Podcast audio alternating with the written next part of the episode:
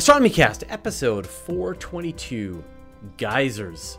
Welcome to Astronomy Cast, our weekly facts based journey through the cosmos, where we help you understand not only what we know, but how we know what we know. My name is Fraser Cain, I'm the publisher of Universe Today, and with me is Dr. Pamela Gay, the director of CosmoQuest. Hey Pamela, how you doing? I'm doing well, Fraser. How are you doing? Doing great, and I know we've been sort of saying this every week, but once again, another reminder: go to astronomycast.com/slash events, and is that right or live? I just events? just go to our homepage. Yeah, there'll be a link there. astronomycast.com. and find There's out how you can hang out with us. It says trips. The the actual link is like stupidly long. So just go to yeah, astronomycast.com. astronomycast.com, and then there's a link to the trip. Remember, we're going to be hanging out at the eclipse. We've already sold half our tickets. The rest are going to. We haven't even really cranked up the marketing efforts. The other half are going to go pretty quick. Uh, so so join us and watch the eclipse. This is this is crazy. Um, I'm really looking forward to it. Uh, and also, as I mentioned the weekly space hangout, uh, Elon Musk, please don't break our hearts. That's all I have to say. So, if you've been to Yellowstone National Park, you've seen one of the most amazing features of the natural world uh, yes, geysers. In today's episode, we're going to talk about geysers here on Earth and where they might be in the solar system. And of course, this topic was picked also because of the amazing discoveries made on on Europa and uh, the new evidence. So, we'll be talking about that as well. So, let's talk about uh, geysers here. Have you been to Yellowstone? Have you seen geysers in your in in your life? I I have back the summer between my junior year in high school and my senior year in high school when normal kids were going on college visits. Um, we instead went on a tour of national parks because I already kind of knew where I wanted to go to college, and um, among the many, many national parks we went to that summer, we went to Yellowstone and we saw Old Faithful and we saw a whole bunch of other boiling, bubbling, sulfury, gross, hot, will kill you things oozing up out of the ground because that's what you do at Yellowstone.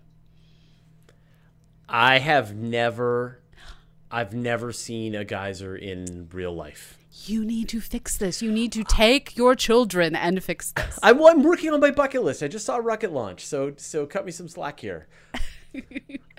but uh, um, it's amazing. And so Yellowstone, do you know how many they have? Like they have a bunch, right? They have Old Faithful and they have others. It, it's actually the highest concentration of geysers on the planet. There, there are actually very, very few places on the planet Earth that have geysers because the the required um, conditions there. There's it takes a lot to get a geyser. So so the only places on the planet that we really see geysers are up in Alaska. We have them at Yellowstone. There's a place in Chile, out in the uh, easternmost islandy area of Russia, Iceland, like all of Iceland, and then out in New Zealand. All of these places have a lot of volcanic activity, and they're the only places, just six places on the entire planet that have geysers.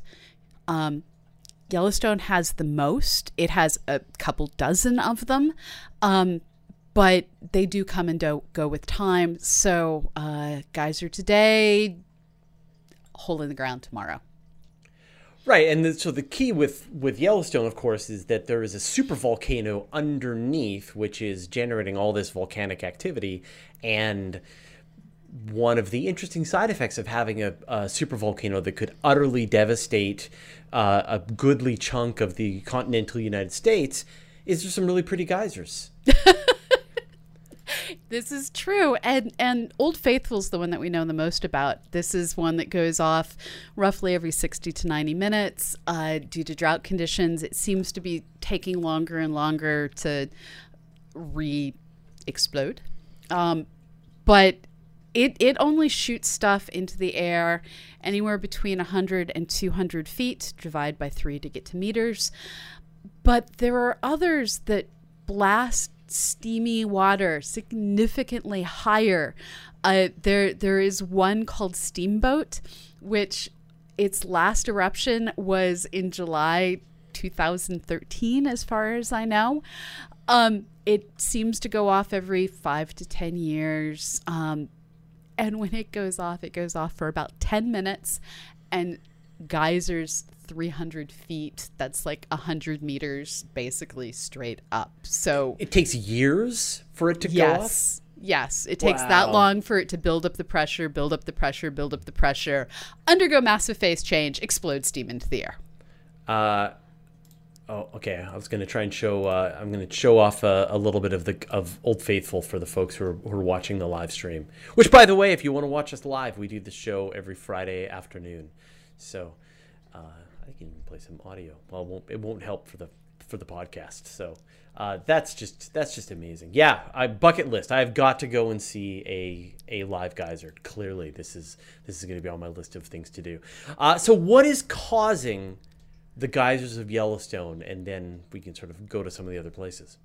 So, so geysers on the planet Earth, which is actually the only place that there are true geysers in the geological definition of what a geyser is. True geysers, you have a underground cavity of some sort that has extremely hot rock beneath it. This cavity with the hot rocks beneath is filling up with water. As it fills up with water, it's held under pressure in this cavity filling up with water, filling up with water. That water is heating up. And, and as anyone who's watched the stove knows, it takes time for water to heat up. So you have two things fl- happening water flowing in, that water is getting heated by the hot stuff underneath. Now, because it's all held under pressure, it is able to actually get superheated.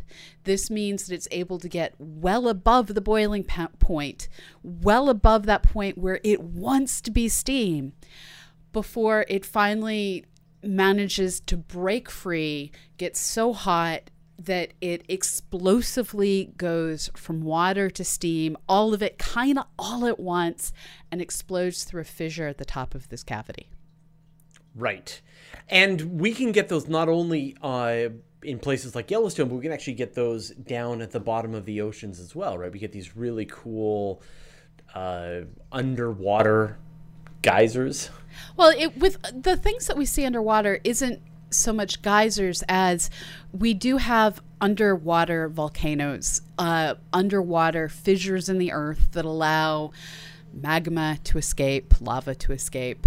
Um, and in these places, water does actually get brought up to boiling, but it's the water at the bottom of the ocean. So it's a kind of weird situation. Um, and it's also held under pressure, so it's happening at different temperatures.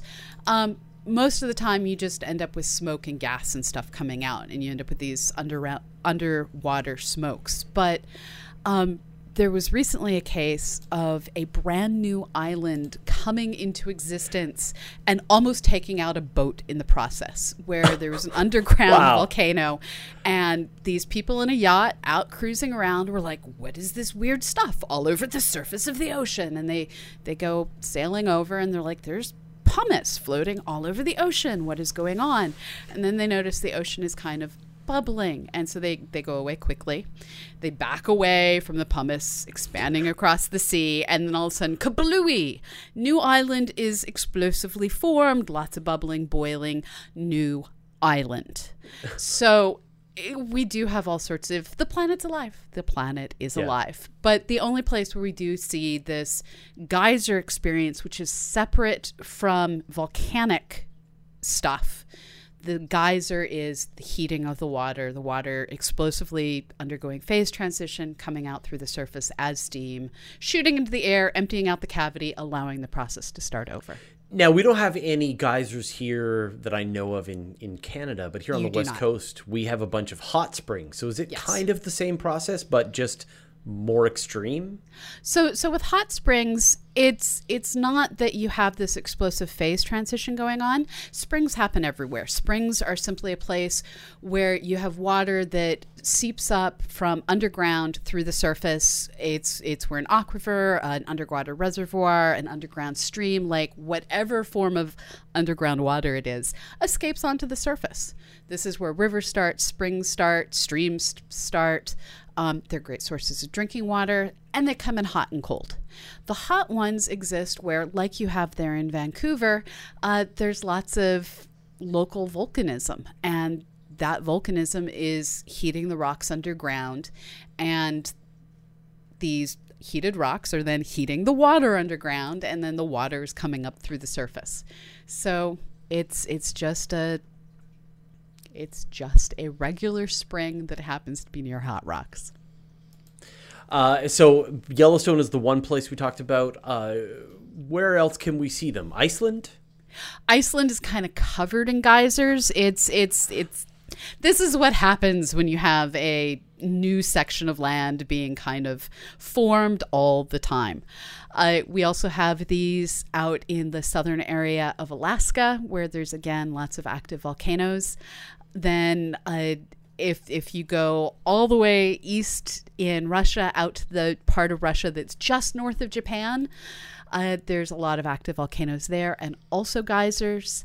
Then in Chile, where there's active volcanoes, there's a small area of Chile where there is also geysers. And then northern New Zealand has geysers. Again, all of these are tectonically, volcanically active parts of the planet. So, uh, so we've talked about what the geysers are on on Earth.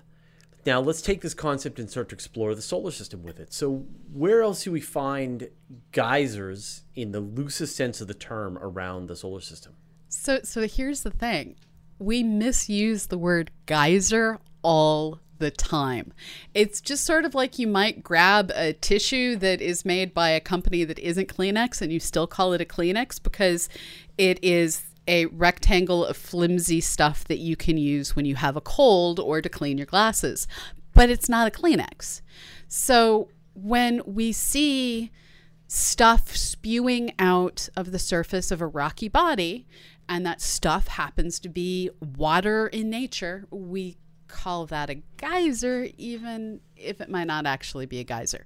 And we see not geyser places where volatiles like water are getting shot out the surface of the world kind of all over the outer solar system. So so triton we noticed with the voyager missions um, enceladus we were able to see these around saturn. Uh, then europa was the big discovery this week but all of these things aren't geysers. They they they are sometimes called cryo geysers, which is a little bit closer to the truth. Cryovolcanoes is is the more if you start digging through what astro not astrophysicists if you start digging through what geophysicists and planetary right. scientists want them to be called those are better terms they're like cryovolcanic plumes yes yes they are right and so in this case because they're not getting heated by rock? Is that sort of well, it's it's actually that lack of, of phase change that's going on. So, for instance, when when we look at Enceladus or Europa, where we have we think uh, subsurface liquid water and subwater tidal heating of some sort, so hot rocks. We we don't have a phase change to steam what we have is a cavity that is getting filled with melted water and that melted water does get pressurized and then goes up through the the vent in the ice whether it be a crack or whatever and and escapes as vapor but not as steam well, so let's talk about what's going on then with uh, Enceladus and and Europa. I, let's start with Enceladus, just because I feel like the evidence is a lot clearer, and we've definitely seen this thanks to Cassini flying around and around and through the plumes. So what's what's happening over on Enceladus? So, so what I love is you're asking me something that that the general answer is I don't totally know, but it's awesome. Um, yeah sometimes that that's the answer you get in science. So what we see is this icy moon has dark stripy bands that uh, we have actually named well. They they have the awesome name of tiger stripes, and this may be like one of the very first times I've said something was named well in in astronomy and space science, as opposed to black holes, Big Bang. Yeah, worst names. Yeah Yeah, so so the Cassini mission, uh, which is slowly working out through the last parts of its orbits, um, it- early on uh, revealed that there are four dark tiger stripes, and these appear to be some sort of a linear depression. So it's not just a color difference; there's actual like topography associated with these darker stripes. They're about tw- two to four kilometers wide, about half a kilometer deep. So these are big structures. And there's evidence that these plumes of vapor, of volatiles that we see exploding away, being released with violence away from the surface of Enceladus are coming out through these tiger stripes. Right. And, you know, not truly geysers, but cryovolcanic plumes.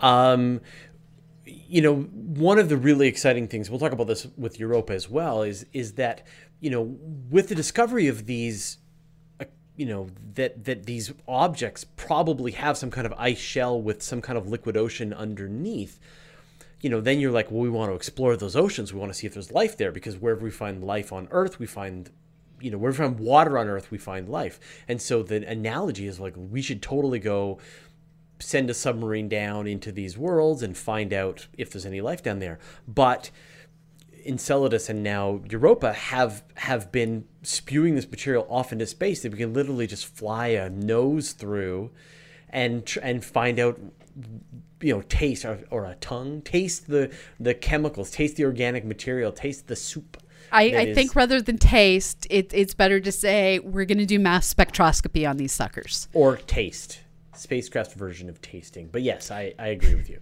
Uh, so we've talked about we've talked about enceladus so let's let's talk about europa. And, and first let's kind of roll this out a little bit. And because you know the big announcement this week but there was actually some previous announcements and some some theories and some hints and speculations. So so give us a bit of a history on this discovery. So one one of the things that I started out describing was with one of the things I started off describing was with uh, water geysers here on Earth. You have a cavity that fills up with water, ends up under a lot of pressure, kablooies out through the top, and this is a regular process sometimes where like Old Faithful every 60 to 90 minutes, but then Steamboat we're looking at every many years. And so this is one of those processes that can take a long time. Now, with Europa, Hubble Space Telescope had taken a good look at it several years ago and had seen hints that there was something off to the side reflecting light. It it had been captured in infrared and and there was this is that geysers? Are we seeing yes i know geysers is the wrong word. I'm the one that said that earlier. Um there there was this is this a plume? Um and we wanted to believe it was a plume we want europa to have liquid near the surface and we kept looking and kept looking, and there's all sorts of stories with headlines like Europa's plumes disappear, Europa's plumes unconfirmed. Were we seeing things? And scientists are diligent. We are capable of just sitting there waiting for the pot to boil, waiting for the pot to boil, waiting for the pot to boil. And we don't know how many times it boiled when we left the room, and then someone came along and added cold water. But eventually, Hubble looked back again and once again was able to catch these plumes in the moment going off using Hubble Space Telescope. Right, and so I guess the key here is that that it was caught that it, that it's not constantly going off like Old Faithful. There is a some time in between, and then the event, the geyser goes off. But in this case, the the cryovolcanic plume goes off, and it happened to be seen by by Hubble. And and what's amazing is is looking at Europa, you again see these cracks in the surface. You again see these different colors in different parts. There there is a chemistry to these worlds that is getting revealed in what's allowed to escape through the surface. And and it seems to be that this is a fairly common phenomena. Back when Voyager flew past Neptune and captured images of Triton, we got these beautiful images that seemed to demonstrate plumes that had settled back over 150 kilometers to the surface of this this icy world orbiting Neptune. So here we've got plumes coming off of the moons of Saturn, of Jupiter, of Neptune. This is a common phenomenon that we're still struggling to understand. We don't have the ability to do all of the, the testing we can do down here on Earth where we can actually start to like map out these chambers and follow the entire process. And we can't do that yet on these distant icy moons. But, but it's possible that you know that these kinds of under ice oceans exist across all of the icy bodies across the entire solar system, not just Europa, not just Enceladus, the ones that are even having these gravitational interactions. It's possible they're on Pluto, Charon, Eris, and this is Sedna. where we get, this is where we get confused because we can understand how Europa is getting heating it's it's tidally locked with several of the other moons it's getting regularly distorted we can see the reflections of differences in rotation between the surface and subsurface in in the cracks. We understand Europa getting internally heated through tidal forces. We can get at how that would happen with Enceladus. But when you start looking at Pluto, mm-hmm. Pluto's a tiny world. It just doesn't have the levels of getting squished and released, squished and released that that we thought were needed. Um, but you know, the universe likes to prove us wrong by being right. far more interesting than our human minds could imagine. And so now we're trying to understand how it is that we appear to have a young active surface on Pluto.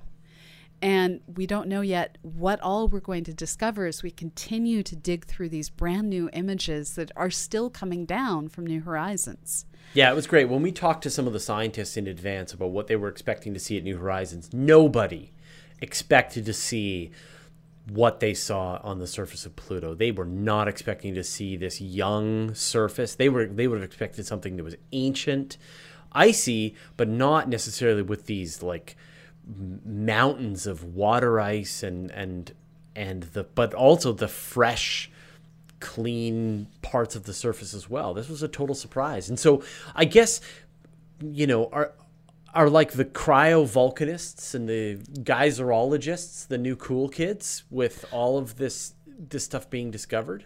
Well, I, I think this is actually more along the lines of the planetary science equivalent of trying to understand magnetic fields.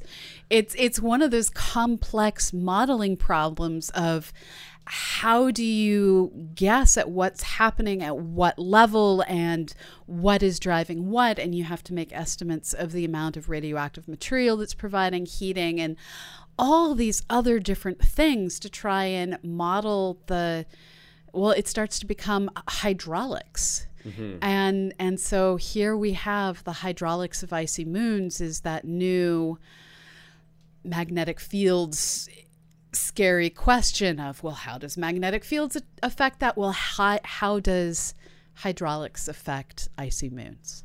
So let's talk a bit about what this means for the search for life.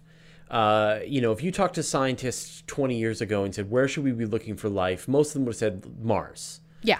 And you talk to them now and they will all tell you europa. Europa so you know what do these geysers you know, if if they have, you know, if we can confirm these guys, find their locations, figure out what's causing them, what does this tell us about the potential for life on on Europa? It, it tells us that there is a thermal gradient on Europa, and it's a thermal gradient that's that third thing that's required for life. You, you have to have nutrients, you have to have a solvent, and you have to have a thermal gradient. And, and we know the solvent is there because water, um, we don't know yet if there's nutrients, but you know, we keep finding organic molecules pretty much everywhere we look in, in our universe.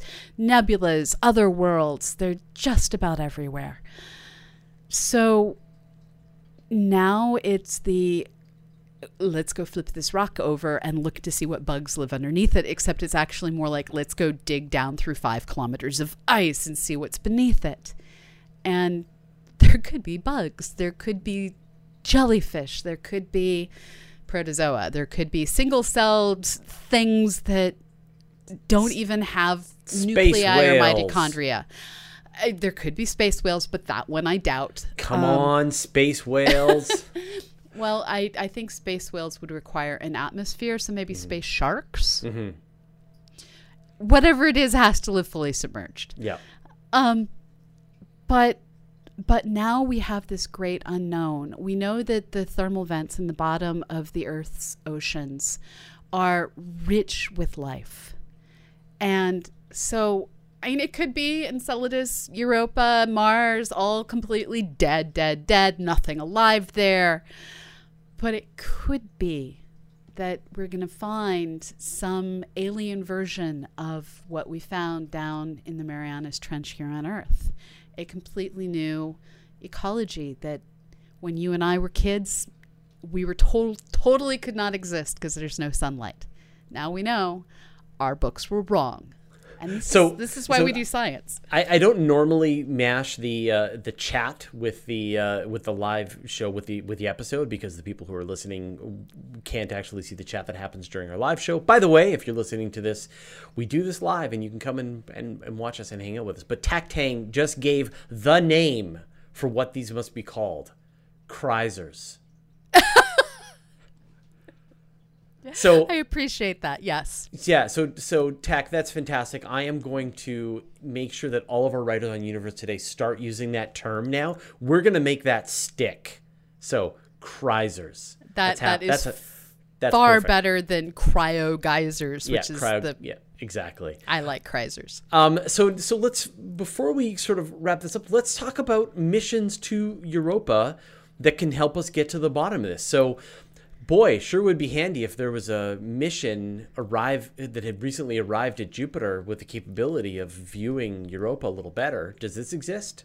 Well, so we have the Juno mission. Uh, Juno wasn't exactly designed to explore Europa. In fact, it was kind of designed to stay the expletive away from Europa because we don't want to pollute Europa with our Earth germs. Also, attempt no landing there. Right, exactly, exactly. 2001 Space Odyssey got that one completely right. um so so we do have a spacecraft out there. Its mission is not not not can't say this enough. Its mission is not to explore Europa. Um it its job is to explore the gravitational field, the magnetic field, the magnetosphere, the poles, all the cool parts of, of Jupiter that we want to know more about. Um, so it's there to look at Jupiter. That's the name Juno.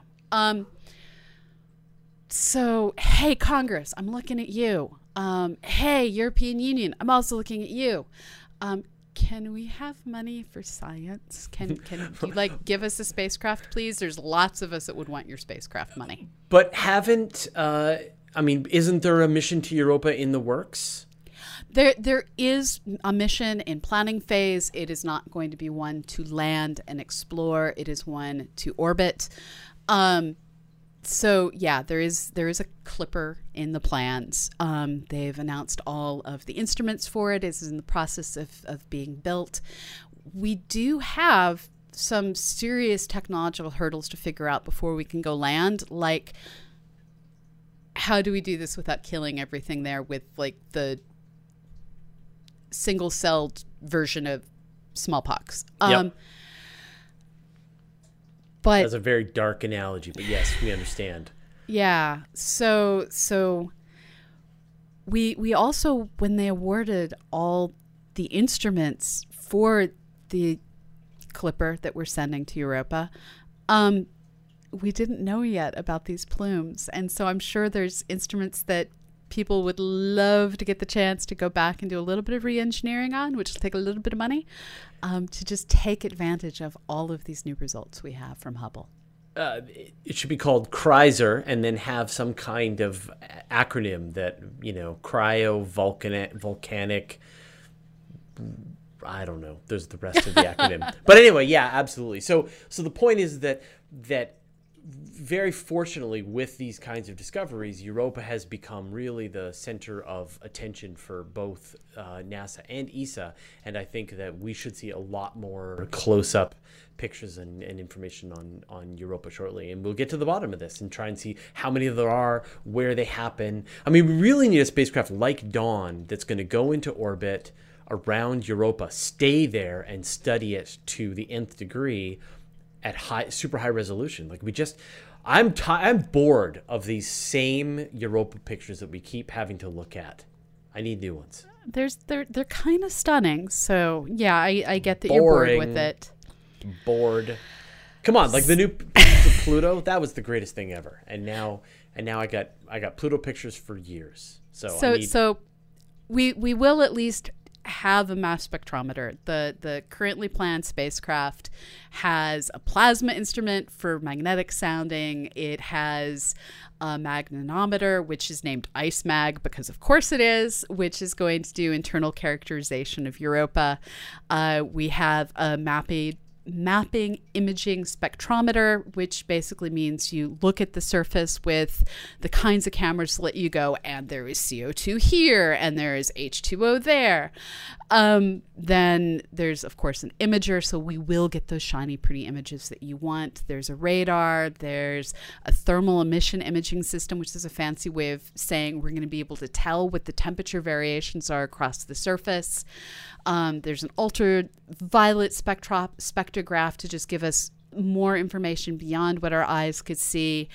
And we are even going to be catching dust to do a surface dust mass mass analyzer. So it's a complicated mission.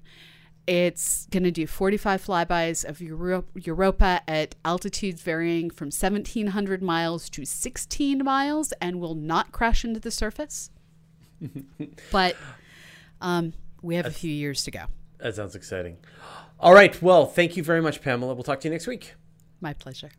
Thank you for listening to Astronomy Cast a nonprofit resource provided by Astrosphere New Media Association, Fraser Cain, and Dr. Pamela Gay.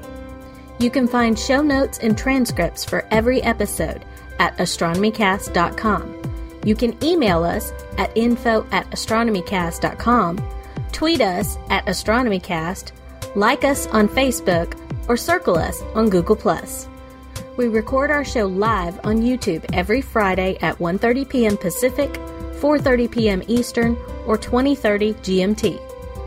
If you missed the live event, you can always catch up over on cosmoquest.org or on our YouTube page. Our music is provided by Travis Serl, and the show was edited by Susie Murph.